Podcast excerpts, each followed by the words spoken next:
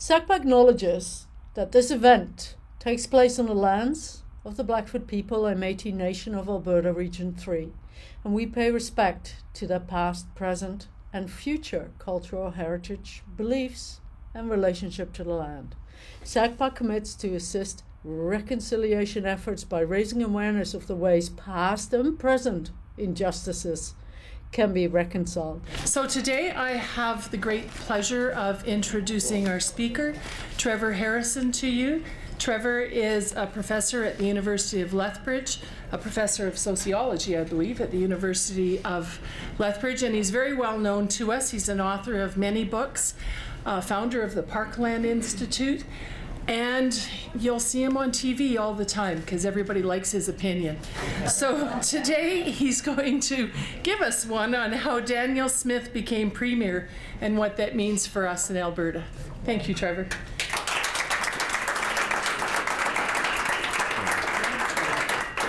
thank you so much, uh, Colleen. Uh, whether they like my opinion, I think they, they are just, I'm so photogenic. I think that's the thing. Yeah. Uh, and, and they can't get, Oh, apparently they can't get Duane Bratt on every occasion, so I'm kind of the default person. So. Um, it is really nice to uh, to be here. Uh, I actually, uh, out of curiosity, I looked up this morning uh, how many times I presented at SACPA in the past. I've been in Lethbridge since 2002. This is the 13th time, uh, and uh, thank you. Thank you. It's, it's always been uh, great fun. It's been uh, invigorating. I enjoy actually going out to, to talk with uh, people in the uh, the community. I think it's actually a, a duty and a responsibility of people in academia to do that. Uh, this is kind of wavering in and out. Is the sound? Canute is trying to fix it. Okay. I will just continue anyway. Um, so I do think it's a, a, responsibility of academics to actually reach out from academia to talk to the community. So uh, again, I'm really pleased to come here. And SACPA is just a wonderful organization, so it, it deserves everybody's support.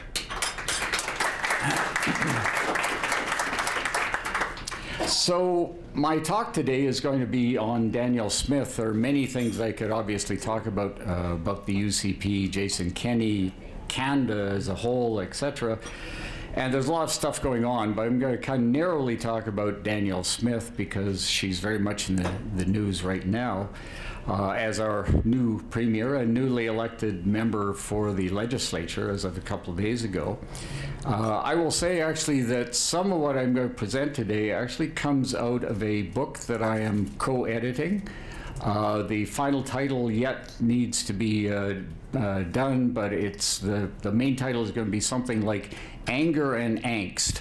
And I think that describes exactly what we've gone through over the last number of years and explains a lot about what is actually the politics of Alberta. Uh, and some of what I'm going to actually uh, speak on, I will actually read from a section of a introductory chapter that uh, I just have been working on the last few days, dealing specifically with uh, Danielle Smith. So, with no more ado, I'm going to uh, go to the next slide here. I don't have a lot of pictures, apologies for that. I'm a sociologist, not a tech person, uh, you can tell immediately. Uh, so I've put up here a short bio on uh, Danielle Smith, uh, and and the reason I'm not going to go over it in detail because that would take up a lot of time as it as it is. Uh, she was uh, born, however, in Calgary in 1971, uh, so she's 51 years old at this point. Uh, has lived most of her life, uh, from what I can tell, in Alberta. Uh, her training was at the University of uh, Calgary, where she got uh, BAs both in English and in economics. Uh, there, she was very much influenced by what is referred to as the Calgary School of Acad- Academics.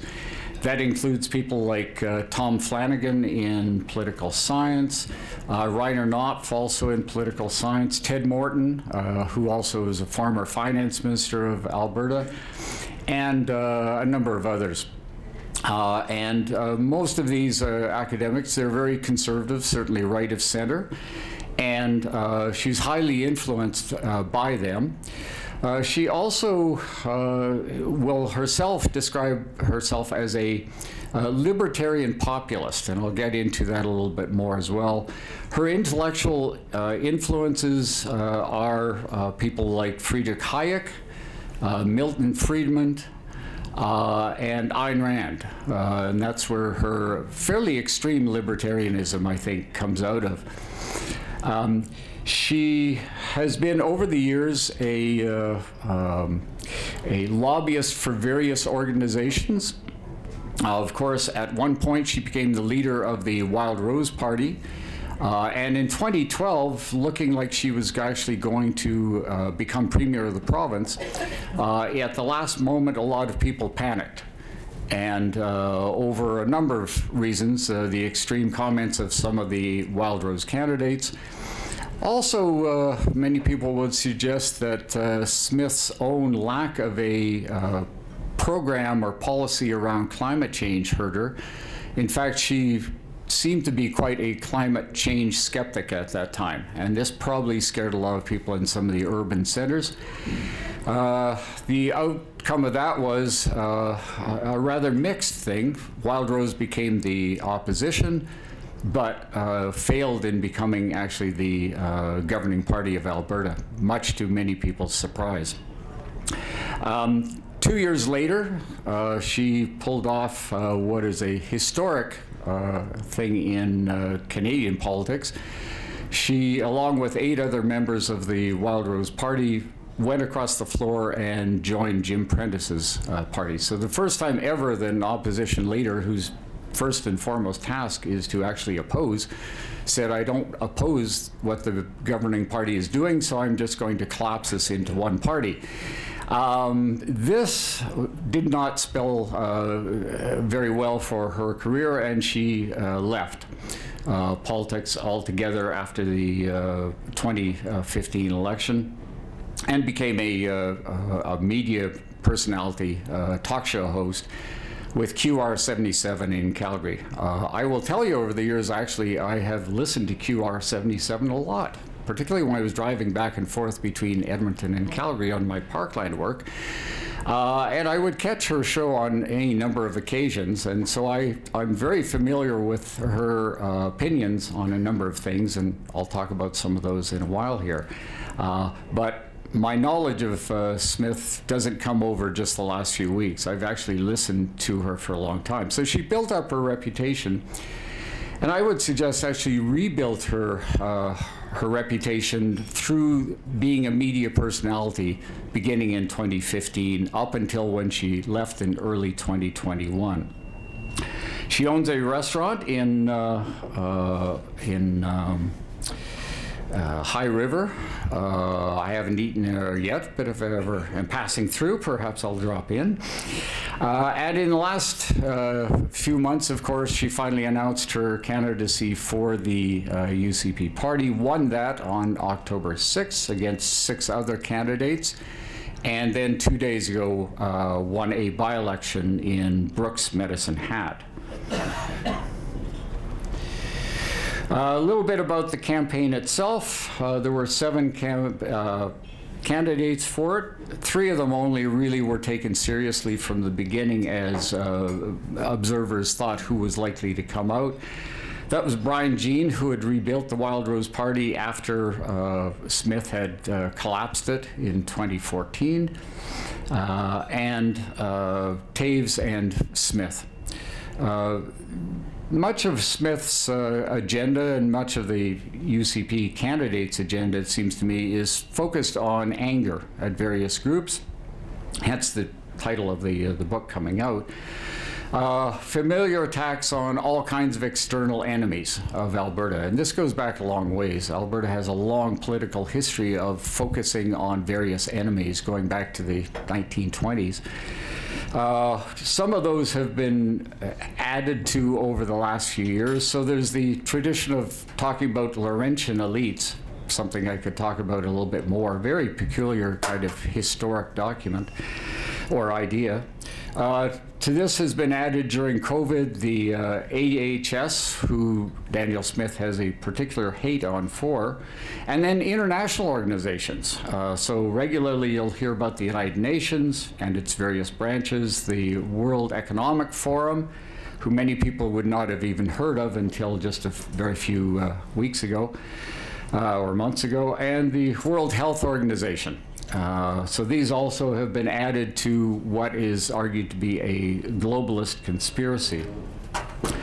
Smith's main uh, uh, policy or uh, argument throughout the campaign was for something called a free Alberta strategy, that Alberta is highly oppressed by all these various enemies and as part of that, the Sovereignty Act. Again, I won't go into the Sovereignty Act in detail, but suffice to say, many people have said that whatever that Sovereignty Act is, is likely to be unconstitutional and uh, simply will not fly, whether or not it gets out of the legislature itself.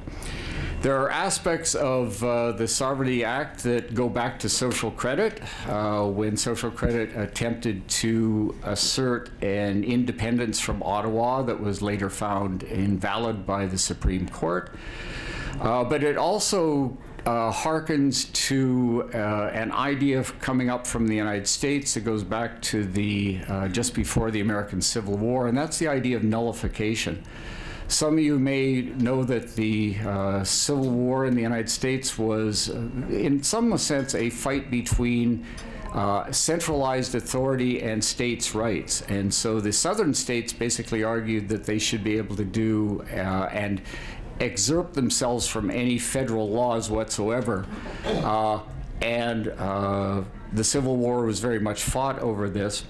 Many of Smith's mentors are, in fact, American academics, and so they seem themselves to be quite enamored of the idea of nullification, that Alberta can just simply nullify federal laws and proceed on its own as though it is an independent province. Uh, one of the things that Smith very successfully was able to do was to move the agenda for the leadership race uh, in one direction. That is, very quickly, almost everybody, even though many of the candidates uh, uh, criticized the Sovereignty Act, very quickly what you saw were people like uh, Loewen and Jean uh, and uh, others come up with their own policy suggestions that said we're basically Al- we're Alberta firsters. Uh, so it's almost like there was kind of a loyalty uh, thing that was required that all of the candidates had to say, we're standing up for Alberta. Uh, and this very much played to Smith's own uh, approach in terms of politics. So no more kind of middle of the road kind of attempts to uh, get over any amount of anger. We're going to ramp it up again. Anti Ottawa, anti liberal, anti Central Canada, anti Laurentian elites, etc., etc. In this kind of fight, there's no way that Smith was going to lose. Coming out of a media background uh, and her own background uh, period, uh, Smith is by far the best street fighter of the bunch of them. The rest of them simply did not know how to counter the kind of politics that she was preaching. Um, and a kind of no holds barred approach to politics. And you can see it actually just in the very few days, uh, almost month, since she became uh, premier, and now in the last two days since she got a seat. Politics is going to get incredibly nasty over the next six months uh, in this province because Danielle Smith is a street fighter. And you have to understand that in terms of how she approaches politics. There is no compromise. This is going to be a fight to the death uh, in her vision of what Alberta looks like or should look like. A little bit about the leadership and the by election votes. Uh, the UC, UCP leadership itself is makes up a very small portion of the Alberta population about 3.5%. Uh, much of that membership, there's some excellent analyses done by uh, Jason Markusoff and others. Uh, the uh, much of the membership comes from southern Alberta.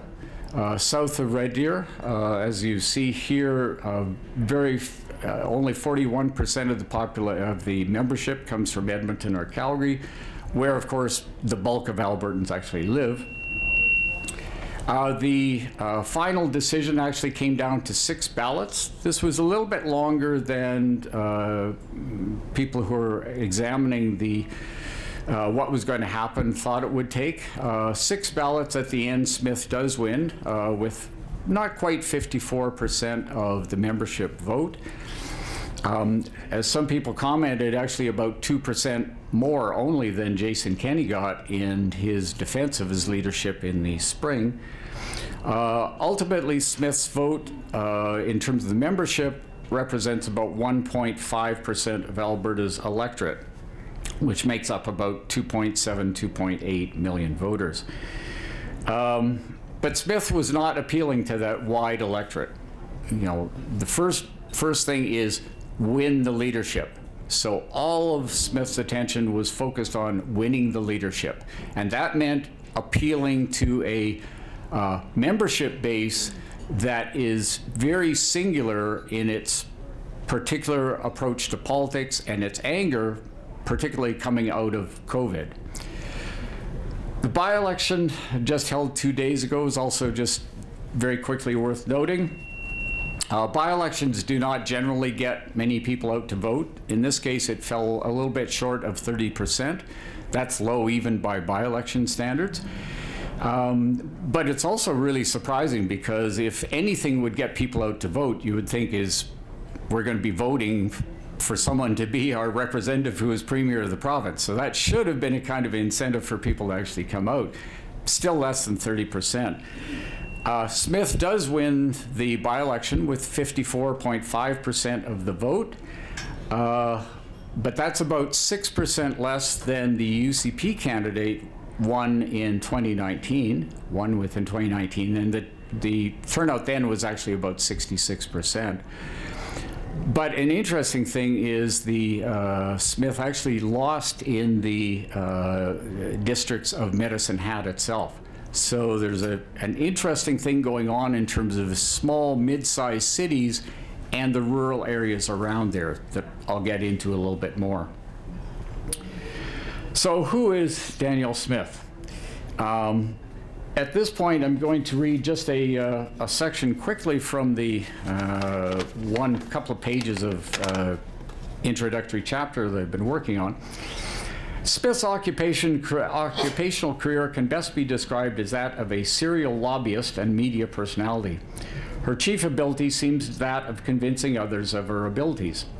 In politics, however, ambitions and promises often fall short of actual performance. Ideologically, she is a committed right wing libertarian for whom freedom trumps equality, markets trump politics, and democracy is little more than an exercise in populist agitation and manipulation.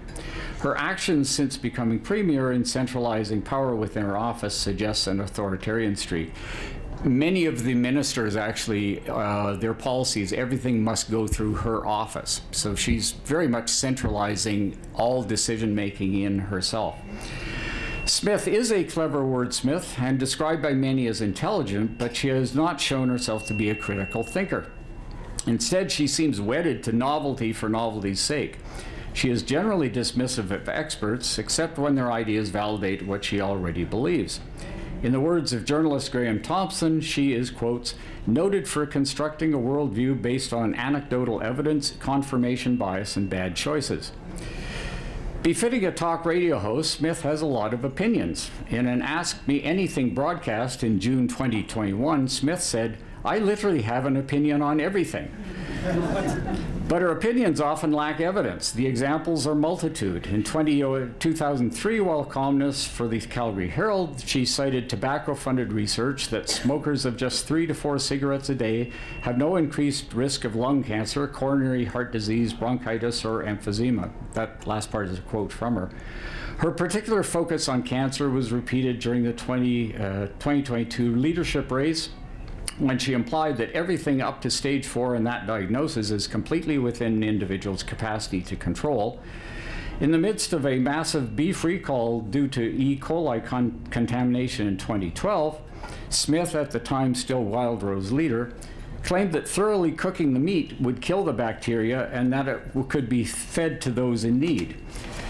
During the COVID 19 pandemic, she used her radio show, newsletters, and podcasts to criticize health restrictions and the science behind them and to promote debunked treatments such as hydroxychloroquine and ivermectin, for which the radio station disciplined her. Smith's over the top rhetoric has continued ever since winning the UCP leadership. During a media scrum immediately after her swearing in ceremony as Premier, Smith declared the unvaccinated were, quotes, the most discriminated against group that I've ever witnessed in my lifetime, having faced restrictions on their freedoms based on having made a medical choice. Smith later said she would amend the Human, Alberta Human Rights Act to protect the rights of those refusing to be vaccinated against COVID 19 and mused about a possible blanket amnesty for anyone charged with violating public health restrictions. She also accused Alberta Health Services of manufacturing staff shortages and being in cahoots with the World Economic Forum.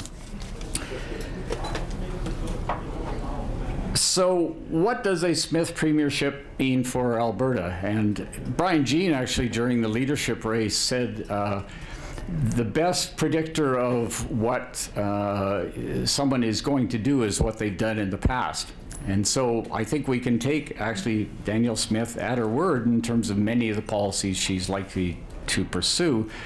Uh, she is likely to uh, ramp up even the anger that Jason Kenney at times uh, ventured against the uh, federal government but we can expect even more confrontations with Ottawa, Ottawa uh, over pretty much everything. Anything that Ottawa, that the Liberals say she's going to be opposed to. Um, she will water down the Sovereignty Act, which to some extent to try to make it actually saleable so it is slightly more bulletproof from lawyers. That is risky for her because some of her supporters don't want it watered down at all there are many who are actually fairly avowedly separatist, who really want Alberta to be an independent state.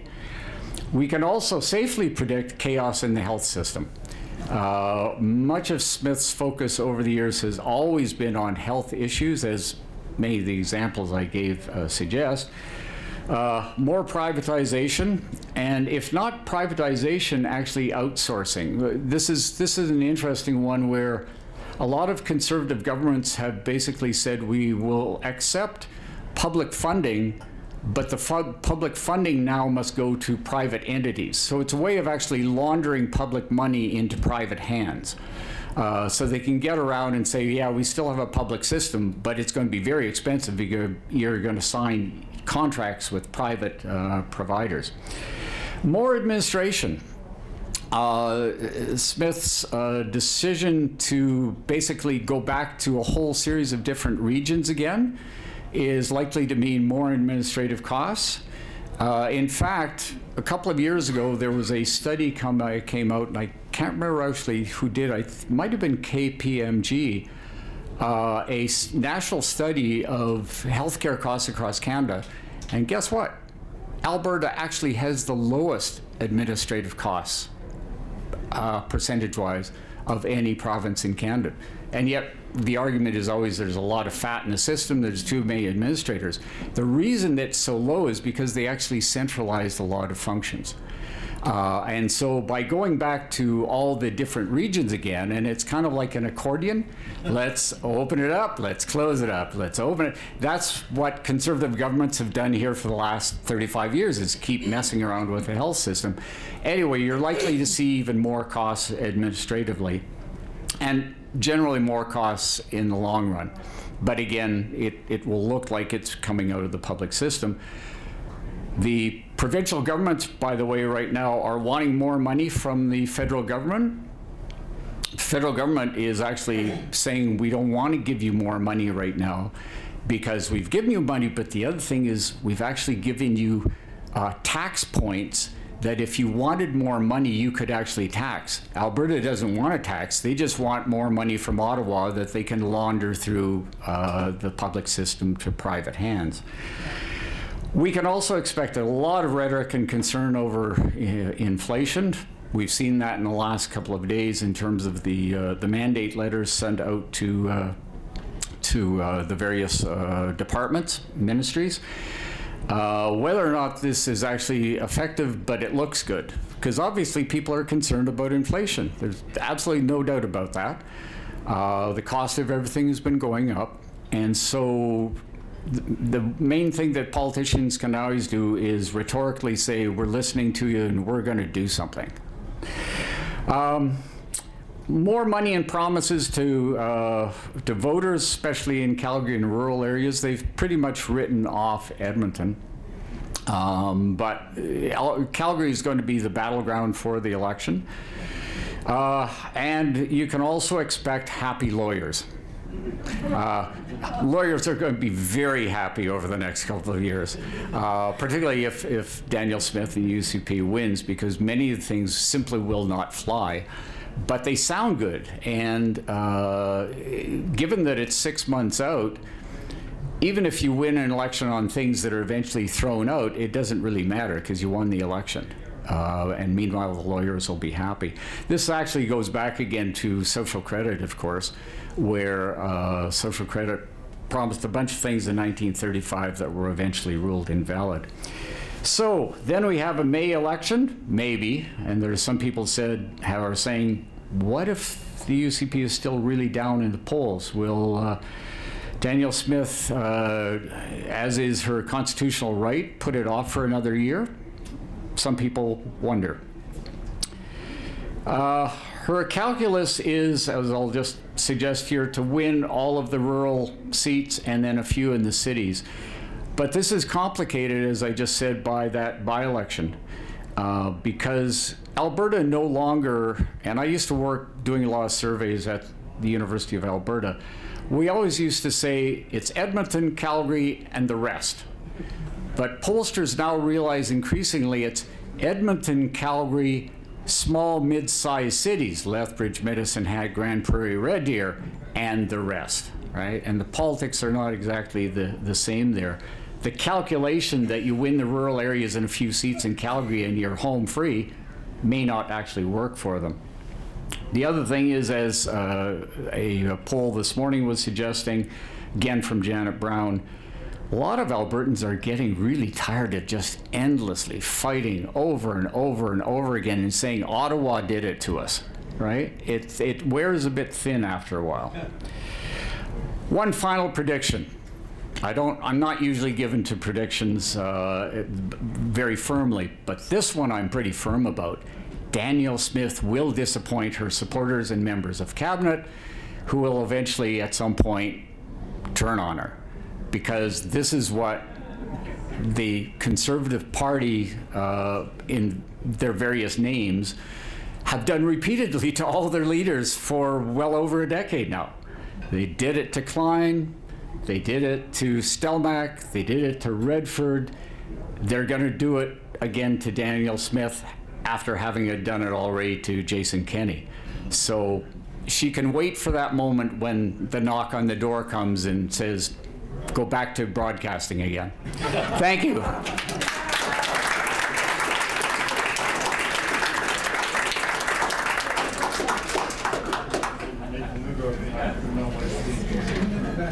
Thank you, Trevor, for a very thought-provoking administration and or administration, sorry, for a very thought-provoking. I try to avoid that, by the way. um, we're going to open it up for questions from the uh, floor. I'm going to ask you to please state your name and keep your introduction short so we can give Trevor time um, to respond. Please come over to the left, and then you can come up here to answer your questions. Um, I'll start with Henny. Hi, Trevor. Henning Mundel here. Um, you didn't talk much about the NDP. You managed to make a prediction here. Will you predict the outcome of the coming election? No.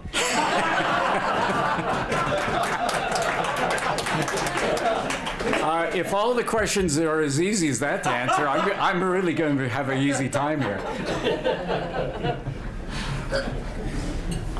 Maureen Hawkins. Maureen, can you go to the mic? Maureen Hawkins. Uh, my question is Do you anticipate that Danielle Smith will continue Kenney's attack on post secondary education and on the destruction of cognitive thinking in K 12? Well, the uh, clearest signal of that is that uh, Danielle Smith, when she named her cabinet, by the way, the largest cabinet by far in Canadian history, 38 people. Uh, some of them are, are sub ministers to other ministers, but 38 people. Uh, and many of the people who are appointed as uh, the heads of their ministries are the same people that were there under Jason Kenney. And that, you know, so that's post secondary, of course, LaGrange in K to 12. And so I would expect the policies will continue very much the same way. Uh, so I don't think post secondary can expect any kind of uh, relief. Um, the Kenney government did not like post secondary. Uh, and uh, there's no sign that Danielle Smith, remember, I said Danielle Smith does not like experts. Uh, and many people in the party do not like experts because they're trying to pull the wool over your eyes. They're, you know, whatever, they're making it up. So, yeah, sadly, no relief for post secondary.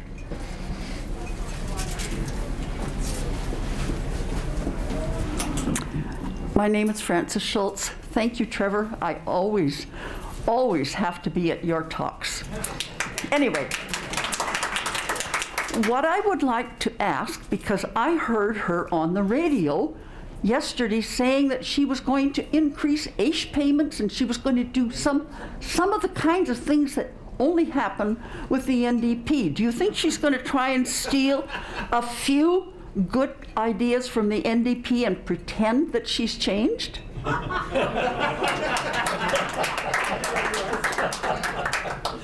Well, uh, just as a, a, note for that, uh, in fact, during the leadership race, um, uh, Toews also said that if uh, he was the leader, he was going to roll that back. He was going to bring back the uh, uh for the AISH payments that they in, in, fact would not be, you know, would be inflation protected.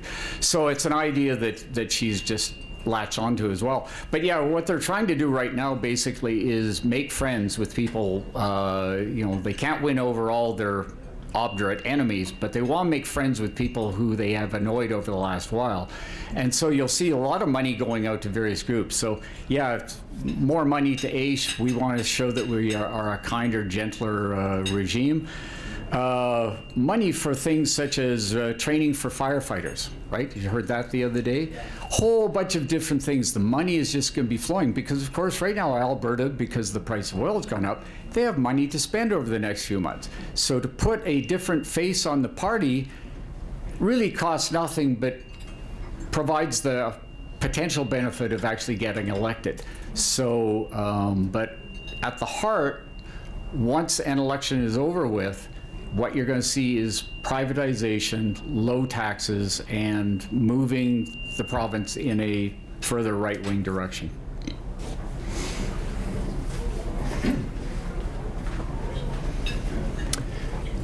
Terry Shellington is my name. Uh, Trevor, I've been musing about the similarities and differences between Jason Kenney and um, and um, Danielle Smith. Uh, it was said about Jason Kenney that he was always fighting with somebody, whether it was the ambulance drivers or the teachers or the nurses or the doctors. And Rachel said one time he, he heads out each day wondering, well, who can I fight with today? Um, Danielle Smith, in contrast, seems, but he, he seemed to be unquestionably a Canadian. Danielle Smith uh, seems to pick her fights not with the constituent parts of the province, but with um, the big powers of whatever. Uh, you care to comment? Yeah, there are uh, similarities and differences between the two of them. Um, Jason Kenney has uh, also been described in the past as a libertarian, but it's a libertarianism that is uh, textured by traditional conservatism and to some extent a uh, a calculus that is is political. So when Jason Kenney was picking on various enemies, uh, they were enemies that he knew would sell well with his party and with his with the party's base. Um, but I think Jason Kenney also is astute enough as a politician to realize that there's only perhaps certain uh, some ways that you can go. Uh, Danielle Smith is in some ways even more ideological than Jason Kenney is, and she is much more committed to uh, libertarianism than than Jason Kenney is.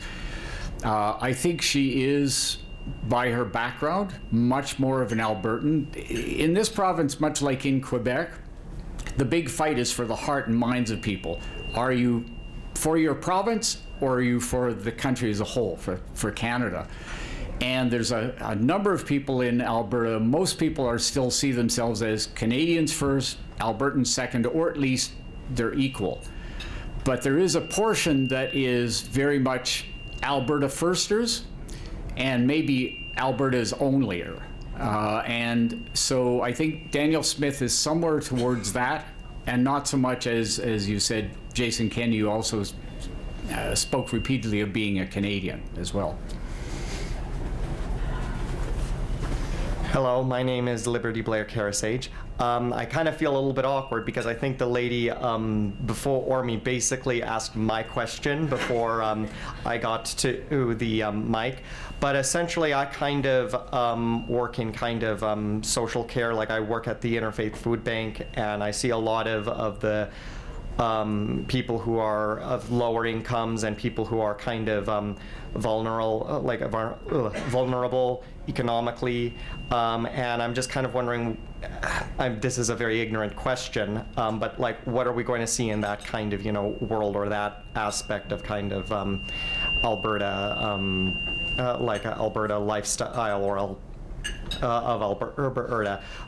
if we can just say kind of like basically like the answer to the previous question that's that's totally cool but if you want to like add on to anything of the previous question please go Thanks for the uh, question, Liberty, and, and there is no question that is uh, stupid at all. Uh, uh, what can you expect in terms of kind of social service stuff? Uh, as I said, I think the party is going to want to put a kinder, more gentler uh, face on. But one of the things, because uh, Danielle Smith believes firmly that private markets, she again is a libertarian of, of a right wing type, that private markets uh, are the solution to everything, right? That, that in fact government is really a problem. Government programs are a pro- problem. Public services are a problem. They would be, everything should be run privately.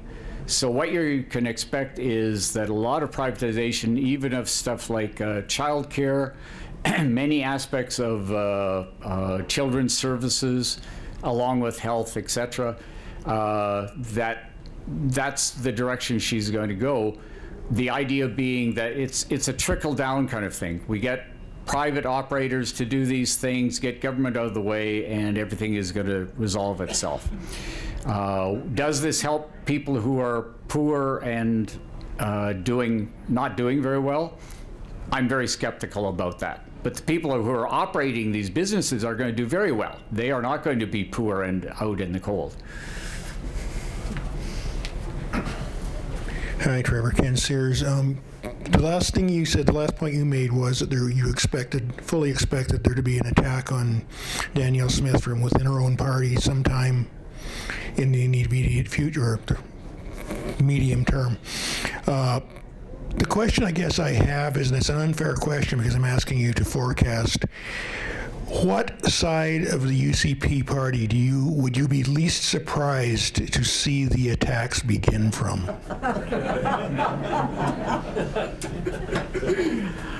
that is actually a really difficult question. Uh, remember, the UCP is an amalgam of at least two different factions, and that was Wild Rose and the Old Conservative Party.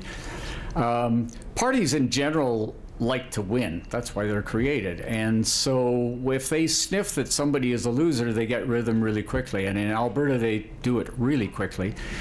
Um, Smith's in a, a, bit of a dilemma because some of her more strident statements played to that very uh, extreme Wild Rose base. And to some extent now, I'd say the party really is the Wild Rose Party. They finally, after 2012, 12, have finally taken over. But she also needs to appeal because she wants to get into Calgary. Um, and so there's kind of a corporate old Tory base. Can she work with them? Some of them, them are, I suspect, very concerned about some of her statements driving off investment in the province. And this came up when the talk about the Sovereignty Act uh, was, uh, was flying. Um, but she does have very good corporate connections. In fact, I said she's a serial lobbyist, and there's an interesting story if you haven't read it. It's in both the Globe and Mail, the Lethbridge Herald, and the Calgary Star today uh, about her tight connections with uh, it's a, the Alberta Enterprise Group or whatever. It's a lobby group for the biggest organizations, and they clearly are anticipating that they, she will throw lots of money their way, that she will stimulate the economy and then do well. Many of those are in Calgary, so she has an inroads with them. But she doesn't totally sell with a lot of the people there as well. So she's got to straddle uh, some very difficult um, groups there to make them all happy. My guess is uh, that if anybody is least happy with her at some point, it may well be the the uh, the Wild Rose voters who have shown themselves in the past to quite uh, quickly turn on their leaderships. Uh, Maria Fitzpatrick, uh, thank you for your presentation, Trevor. Uh, you mentioned perception. And uh, a number of years ago, I had a conversation with John Baird when they were doing their um, Create Chaos and uh, Privatize. And uh, I challenged him on it, and he said, um, It isn't that we actually do anything, it's that our, the, our supporters perceive that we're doing something. And it seems that that's what she's doing. So, how can we counter that? Well, in in some ways, that's a. I could go on at length about. There's a, an issue here in politics generally. I, I think we are beset by politicians who do use a lot of rhetoric and don't do anything. I mean, the fact is actually, this planet is is has faces some real serious crises from war, climate change, growing inequality. Um, uh, all kinds of things out there. Uh, so rhetoric isn't going to just to snow you so that I can win election doesn't solve the problem. So I think we should hold all politicians much more firmly to answering the question and telling us what they're going to do and what is the logic behind why you think it will work. Where's the evidence for presenting these kinds of arguments?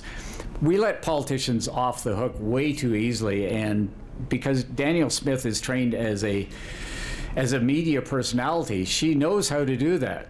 Right? She learned, spent all those years figuring out how to manipulate language. Um, and if you start to cut through what she and many other politicians say, it's just fluff. so we need to actually, as citizens, uh, demand better of our politicians. Leona Jacobs. So, um, in the spirit of talking about what will happen to social services, I'm going to change it up a bit and say, what do you think will be happening to our environment, specifically the eastern slopes and the abandoned oil well situation? Mm. And I know that our star is in there too, so. What wonderful question, as I would expect, Leona. They, well, in fact, the minister actually did say the other day they were not going to revisit the issue around coal. Yes. Uh, and we will see it again. This is this just something thrown out to people to appease a particular group that they really annoyed. We'll see. On the other hand, the fact is that coal doesn't seem to be uh, going forwards a really saleable commodity. So there are some bigger things going on with that. The orphan wells thing is a really interesting because I said about uh, Danielle Smith's lobbying efforts. She was lobbying for, uh, as one of the things she wanted to do was for uh, oil and gas companies to be given a royalty break to clean up orphan wells. Now, those oil and gas companies received a royalty break in the first place because they pay very little over years and uh, all the other benefits they get. And now all of a sudden, they're going to get an even more of a break to clean up wells which they were supposed to have cleaned up in the first place. so it, it looks to me like the Alberta taxpayer is going to be on the hook two or three times over for something that companies were supposed to do. But she lobbied for that as a lobbyist outside of government. And now she's talking about it as a politician. So she's bringing in, that's why I said the things she's talked about already are predictive of what she's going to do. She is, as Premier, going to bring in a policy to let companies off the hook for doing what they should have done in the first place. Hi, Barb Sears. Um, I was wondering if, how the situation will go with between is it Rachel Hart or is it Thomas? I can't Thompson, whatever, and and Danielle Smith, um, putting them loggerheads possibly um, with uh, separatist ideas and opting out of government, uh, federal regulate, you know, federal, federal things. Anyway, there should be some kind of interesting thing going on there, and somebody's going to be in hot water, I think. One of one of the things that I wish people would get over in terms of the way they get played is when provincial politicians, particularly more so than they used to. Um, want to go after Ottawa to make every fight sound like it's just it's to the death, and the, you know, again, separatism is on the offing. We have to understand that federal provincial disputes in this country are baked in the cake. That's the way it's supposed to work. We used to have these federal provincial get togethers years ago. And yes, the, the provincial leaders are expected to legitimately fight for their provinces, and the federal government fights for the federal principle but it's nothing it's not a hill to die on it's it's in the nature of a natural dispute because that's the way the system is set up um, what we've done in Alberta over the last few years, particularly under Jason Kenney and uh, you know now with Danielle Smith, is make every fight as though it's a constitutional crisis and we have to pick up you know pitchforks and, and go to Ottawa. That's that's not the way to get it actually done. Now, much of this, again, is just simply rhetoric. Conservatives in this province, federally and provincially, know that they own this province, right? And so they'll do whatever. They'll support each other all the way along. The real crisis would come if the federal government was now conservative at some point and they are doing something because they have to defend the federal principle. And now Alberta under Smith says, we don't like that. We're going to disavow it. We're going to drop out of it. Now, what does the federal government, a federal conservative government, do when they find a province to which they're highly de- beholden, vote wise, someone saying, nah, we don't want to listen to you? it's easy right now in this province to keep going after the federal government because they're liberals and we all hate liberals. The problem is when you actually are faced with that dilemma. And that's, that's when it would become interesting between Smith, say, and Rachel Thomas. Trevor, thank you very much for your presentation today. Um, very, very thought provoking. I have three questions that I'd just like your comment on. Um, the whole idea about making municipalities lobbyists, I'd like any comments you have on that. And interestingly enough, Rebecca Schulz, the minister there, saying, you know, I don't think we can do that. So that's one thing I'd like you to comment on. Um, traction for the Alberta Party between now and May. Any, what are your thoughts on that? And thirdly, is Smith uh, advocating for the provincial police that Kenney was. Really quickly, one of the chapters actually in uh, the upcoming book is by Ben Henderson, who was a uh, Edmonton councillor. Uh, and so I know he's very much opposed, as most councillors are, to the idea of introducing party politics into municipalities. And his argument is that you can't run things that way. We're talking about sewage disposal. There's no kind of ideological thing here. Just get the job done. Uh, I think it would be actually quite disastrous to do that. However, I think the reason that Smith and some uh, members of UCP are enamored of it is it's the opportunity to introduce more big money and have their people elected right? And so now you have the echo effect of provincial conservatives now being elected to municipal bodies. I don't think it'd work very well. It'd be a disaster uh, for the uh, for Alberta and its municipalities. Uh, I forget the second question. What was it again? Alberta Party. Oh, the Alberta Party. I think they have no chance right now. The it is going to polarize between two choices. You have A and you have B. There is no C out there. Um, maybe down the road, maybe. Although I, you know, the NDP, frankly, uh, in law provinces would be viewed as kind of a center of the road liberal party in a lot of ways. Uh, it's it's not a radical party, despite what Danielle Smith says. So the Alberta Party, I think, is for now dead in the water, but who knows down the road uh, because Wild Rose came up at some point too. The last question was in terms of the prov- uh, provincial police.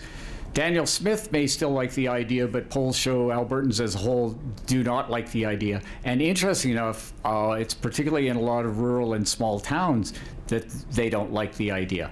So she has said in the past, the people, here's the populist thing, the people should rule, we'll have referendums, blah, blah, blah. If there was a referendum on it, it's not going to pass. Uh, my name is Knut Petersen. Thanks very much for bringing out a huge crowd. Uh, we had Danielle Smith present at SACPA twice back in her heydays of being a Wild Rose leader. And somehow she seemed a little less what what someone called her bat something crazy. Uh, can you tell us a little bit about how she has progressed or degressed since that time? That's a really interesting question. I and I've given some thought about that uh, at various times in the last several months. Let me say, by the way, this is my 13th time. She was here twice. I win. I win, hands down. Um, uh, when Danielle Smith lost in 2012 as leader of the Wild Rose Party, she afterwards complained that it was really the fringe people, the crazies, who had cost her the election. And and now the really interesting thing, as you bring up, Knut, is that she seems to have gone over to them. Now, is that again just to become leader again? But she's actually coming out with things that would not have been outside of what many of the people back in 2012 would have said.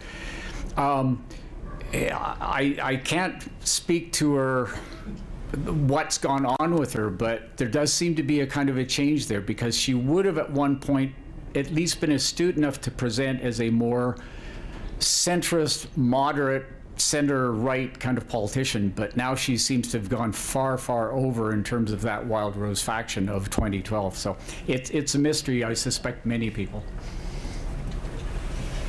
Leona Jacobs. So I'm curious as to your thoughts with respect to how uh, you think Danielle Smith is going to reconcile um, the whole issue of governance in Alberta and being premier and hopefully winning, well, not hopefully for me, but for her, hopefully winning the election, versus um, the takeover of the UCP board by the extremists in her party, and also a comment on the rejection of the candidate in the Livingstone Macleod riding. Thanks, Leon. Uh, those two questions are actually very much linked together uh, because, and again, this goes back to, in some sense, the previous question. The party wants to be saleable to the broad swath of Alberta voters, but some of these people are probably not very saleable. Now, they may win in their individual ridings, but the uh, the presentation of a candidate in an individual riding also colors the way the party is looked at as a whole across the province. So that is a bit of a problem.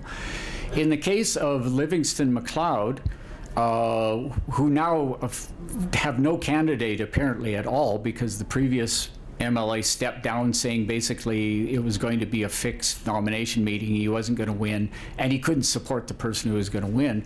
That person then, uh, the, the board has basically said, even though by acclamation she would have won, they're saying she's not, they're not going to uh, process her nomination.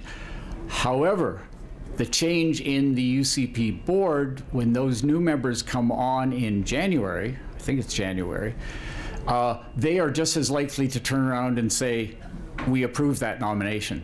So I suspect the uh, candidate, who is a previous People's Party of Canada candidate, uh, will be the official uh, person running in that, that riding uh, after January. Maureen Hawkins, thank you, Trevor. Um, you're always helpful. My, my question is if Smith goes ahead with the Sovereignty Act or and is declared unconstitutional by the Supreme Court or any of the other things that they've talked about, like stealing our CPP for AIMCO to squander. Can we expect her to invoke the notwithstanding clause, as Ford has just done, even though he backed off? Yeah. Uh, really interesting question. Uh, again, the uh, in terms of Alberta voters, if you went to a plebiscite, uh, Albertans do not want anybody to mess with, mess with their pensions, and this for the UCP is actually uh, a bit of a concern because much of their voting base is probably a bit older, so they you know they don't want to annoy people who have pensions, uh, and so it would not pass if it again went to a referendum. Um, in The Sovereignty Act. the, the Sovereignty Act part, see, by the time the Supreme Court actually ruled on it, and I think they would rule many parts of it are invalid. Uh, ultra vires, as the use Latin here, get really fancy. Um, the uh, by the time they actually ruled on it, it would be some years down the road.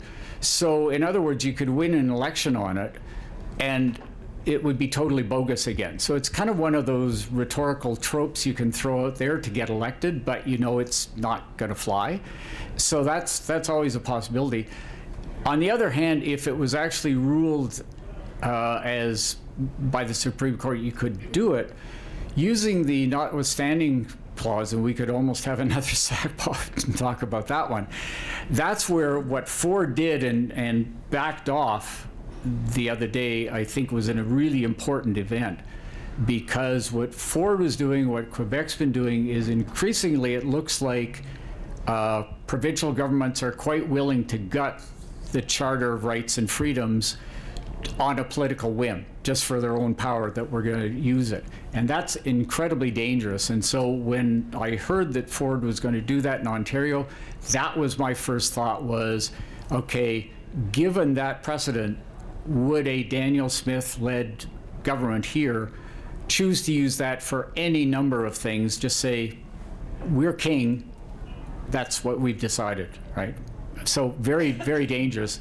And we haven't heard probably the end of that. I suspect the notwithstanding clause is going to continue to come forward. And really, right now, the only counter to it is citizen action. Mm-hmm. Right? It's, it's really only finally the, the people in Ontario who turned it back uh, that it was a fairly vast growing movement said, no, this far and no further.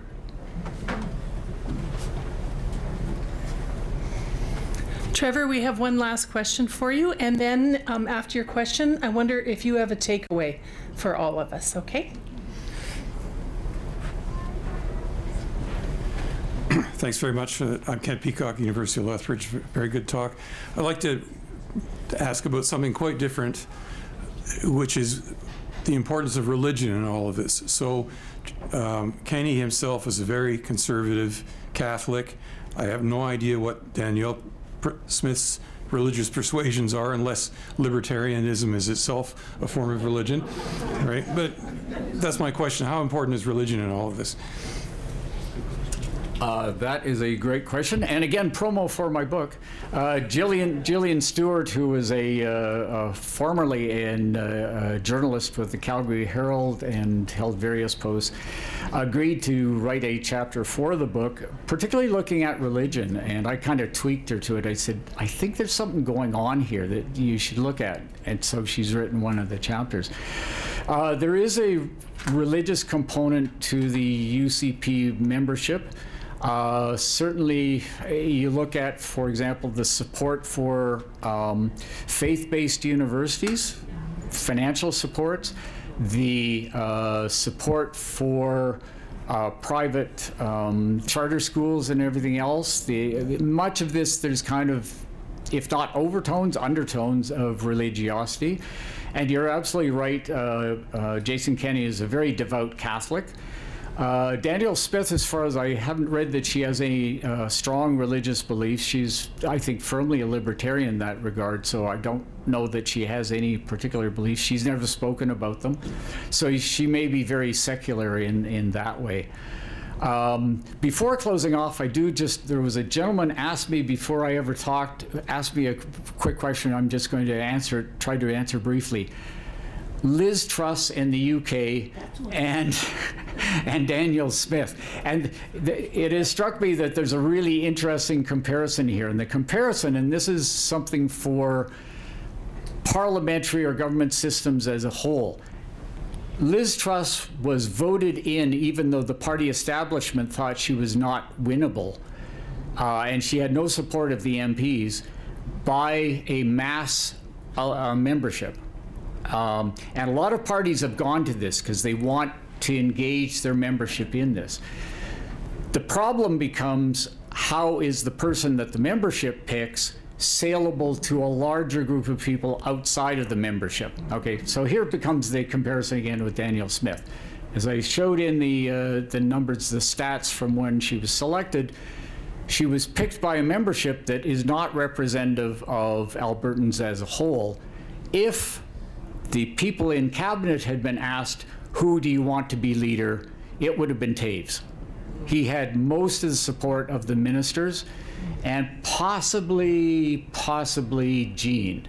But for sure, Toews would have won. So there's a conflict within the party between the executive, the administrative heart of the party, and the membership itself. And this is actually a struggle that every political party is dealing with across Canada and elsewhere right now. Uh, the control of the executive versus the broad membership. Anyway, thanks again to all of you for coming out. It's been wonderful. I enjoyed it as usual. So.